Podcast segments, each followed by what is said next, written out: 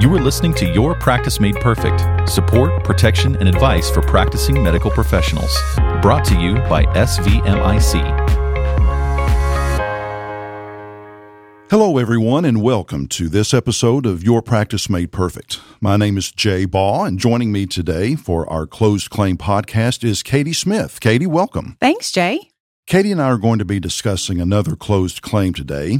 Katie is a claims attorney with 13 years of experience here, and I have 19. So, Katie and I have seen several cases in the years that we've been here, and today we're going to discuss another closed claim. Through the years, SVMIC has emphasized the importance of effective communication. Physicians should effectively communicate with patients and other healthcare providers. Of equal importance is good communication with other physicians. SVMIC has had cases where physicians reported that if another physician had better communicated with them, the course of treatment would have been different. The case we're going to discuss today is one of those cases, and this case is pretty fact intensive. So, Katie, let's open up this case and find out some more of these details. Well, this case involves a patient whose name is Jennifer Smith. She's a 33 year old female, and her medical history was complicated. She was diagnosed with hydrocephalus as a very young child and had a right ventriculoperitoneal shunt implanted shortly after she was born. She required shunt revisions at both two and nine years of age, and also as a toddler, she was diagnosed with epilepsy. Ms. Smith began treatment with Dr. Taylor, who is a neurosurgeon, and Dr. Russell, who's a neurologist, both practicing in the same group, in 2013 and 2014, respectively. In November 2013, Ms. Smith saw Dr. Taylor for implantation of a vagal nerve stimulator to control her seizures. The procedure was performed without complication.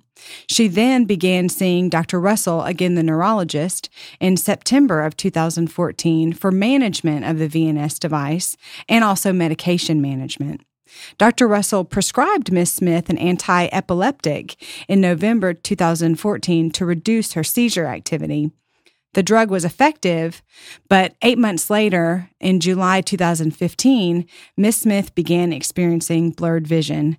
And this is the beginning, really, of the story for this patient.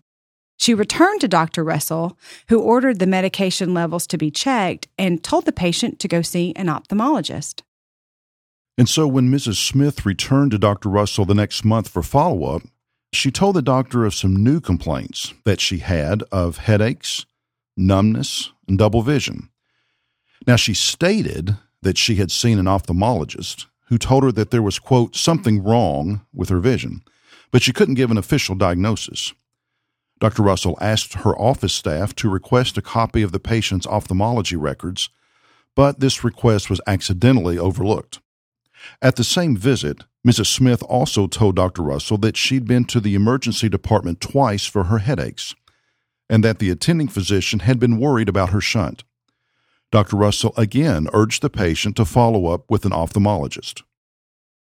Miss Smith's case continued when, in September 2015, she called Dr. Russell's office and complained of these continuing headaches. The patient told Dr. Russell's office that she'd been to the emergency department for these headaches and had had a lumbar puncture performed. Dr. Russell felt that the patient was suffering from low CSF headaches from the lumbar puncture, so she advised Miss Smith that she needed a blood patch and instructed her receptionist to schedule the patient for an office visit, a blood patch, and for labs. However, the receptionist couldn't locate the patient to relay this information to her or to make the appointment. Two days later, Miss Smith's husband got in touch with the clinic and told the staff that he was taking his wife to a local hospital to get a blood patch. Dr. Russell thought that the blood patch had been performed, but found out later that it had not. So soon thereafter, in October of 2015, Mrs. Smith again returned to Dr. Russell complaining of nausea and passing out. Her headaches were severe, with pain radiating down her back, right arm, and leg. Dr. Russell performed a fundoscopic eye exam and a visual field exam and observed for the first time swelling around her optic discs. She diagnosed a patient with papilledema and ordered an MRI, which showed the shunt in place with no hydrocephalus. The patient was then referred back to Dr. Taylor for evaluation of the shunt, and Dr. Russell again told Mrs. Smith that she needed to see an ophthalmologist. So, Miss Smith was seen by Dr. Taylor, the neurosurgeon, in early November 2015 for these shunt related complaints. She voiced new complaints to him of difficulty walking and increased confusion. Her MRI and a shunt series x ray were negative, so Dr. Russell didn't recommend surgery except as a last resort. It seems that he was unaware of the papilledema diagnosis, and so he was kind of operating in his own orbit on this shunt issue. The next day, Miss Smith was seen by Dr. Russell. She ordered a CT of the cervical spine to rule out nerve impingement as a potential cause of the headaches, neck pain, and numbness. The CT was normal. The patient admitted that she had not followed up with an ophthalmologist as she had been instructed, so Dr. Russell referred Miss Smith to Dr. William Miller, an ophthalmologist who also worked in the same practice, to be evaluated for her vision issues. Dr. Miller saw Miss Smith in early December 2015, and he confirmed Dr. Russell's original diagnosis of papilledema. He referred the patient to the emergency department of a local hospital for imaging studies and also for possible shunt revision. Imaging studies showed the shunt was in good position with no intracranial processes, no disconnection, and no complication. However, given the patient's ongoing symptoms, she was admitted for the shunt revision surgery. So, Dr. Taylor, the neurosurgeon, performed surgery for, quote, likely shunt malfunction on December 9th of 2015.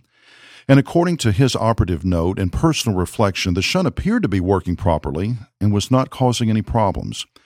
However, a preoperative MRI showed some sluggish flow. So, out of an abundance of caution, Dr. Taylor decided to replace the entire shunt. There were no intraoperative complications and no mention of the shunt malfunctioning. After the uncomplicated shunt replacement, Dr. Taylor told the family that he had cut the old shunt in two places to remove it. However, the family later claimed that he had said the shunt was broken in two places. The patient recovered well from surgery and her headaches decreased. However, her vision continued to worsen, and as of May 2016, she was almost completely blind in her left eye and had 20 30 tunnel vision in her right eye. So Miss Smith ended up filing a lawsuit against the neurosurgeon, Dr. Taylor, the neurologist, Dr. Russell, and their clinic. She alleged that the doctors failed to timely act upon signs and symptoms and alleged shunt malfunction in October and November of 2015, causing irreversible vision loss in both eyes. Her claim against the clinic was that it failed to have proper procedures in place to facilitate communication between physicians and to ensure timely procurement of outside medical records. Both of the plaintiffs' expert were critical of the care and opined the papilledema should have been urgently addressed to prevent the loss of vision.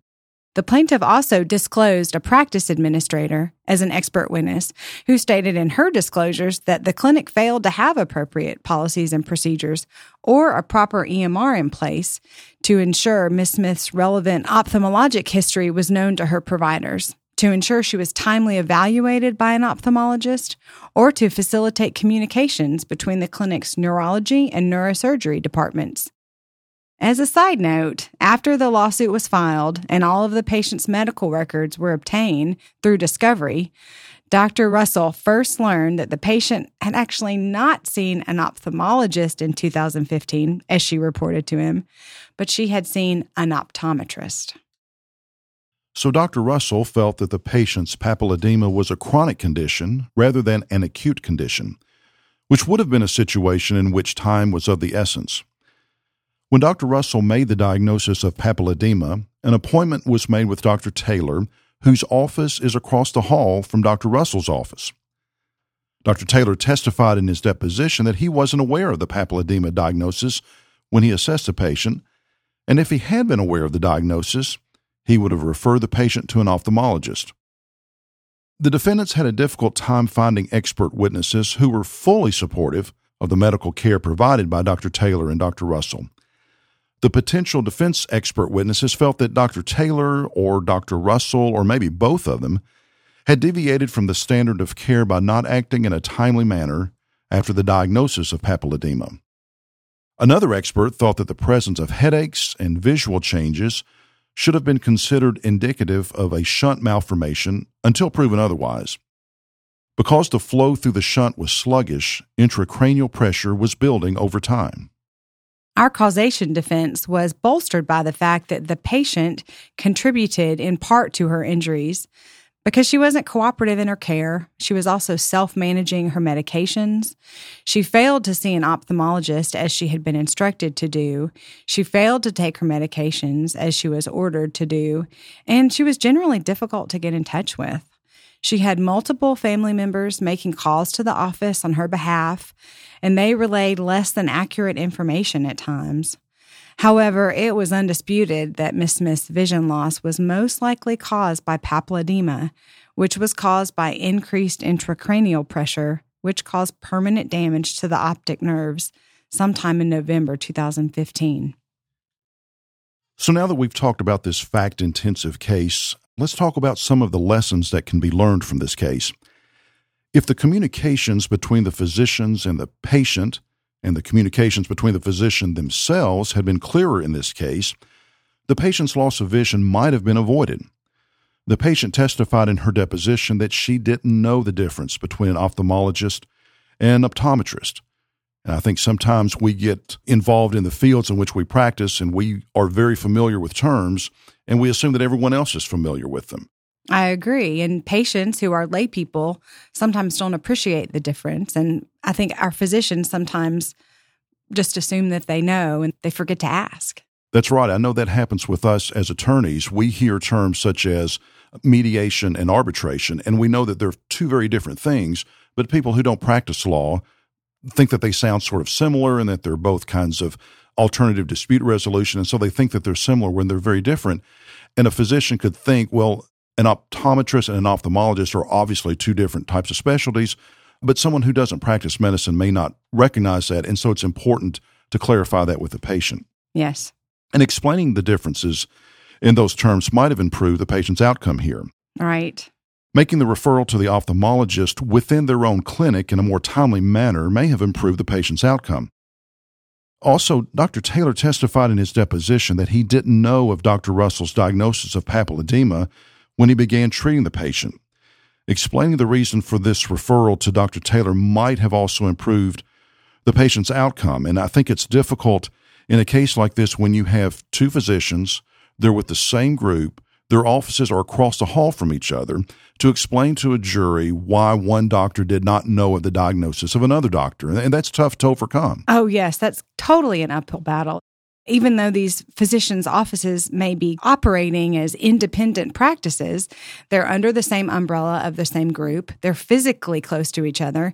And it's just tough to explain how you couldn't have forwarded records across the hall or at least called your right. colleague to just say, hey, you know, I've made this diagnosis. I'm sending her to be evaluated. That's a challenge. Especially with a diagnosis that's as concerning as papilledema. Right. That has an urgent, very important time. That's right. If it's an here. acute condition versus chronic, then that's something that needs to be addressed right away. So, Katie, how did this case turn out? Well, since we're kind of battling the breakdown in communications and the patient's medical condition and her outcome, counsel determined that it was prudent to schedule a mediation to try to resolve the case, and a settlement was ultimately reached. If there had been improved communications between the patient and between the physicians, that could have improved the patient's outcome and it may have avoided a lawsuit or may have made the case easier to defend or may have uh, ultimately avoided having to settle the case. And so, as we're wrapping up this episode of our podcast, a couple of takeaways that I see are that we need to try to improve communication between physicians whether they're in the same practice or not. That information needs to go from one physician to another because we often see cases in which physicians say, if I had just known yes. what the other physician knew, then my diagnosis or my treatment would have been different. And another takeaway is effective communication with the patient. words like ophthalmologist and optometrist are very different to some people, but they sound kind of alike to other people. And so you need to make sure the patient knows exactly what it is that you're talking about. I agree completely. Well, that wraps up our case for today. So, Katie, thank you for being here today. Thanks, Jay. Thank you for listening to this episode of Your Practice Made Perfect with your host, Jay Baugh. Listen to more episodes, subscribe to the podcast, and find show notes at svmic.com slash podcast. The contents of this podcast are intended for informational purposes only and do not constitute legal advice. Policyholders are urged to consult with their personal attorney for legal advice, as specific legal requirements may vary from state to state and change over time. All names in the case have been changed to protect privacy.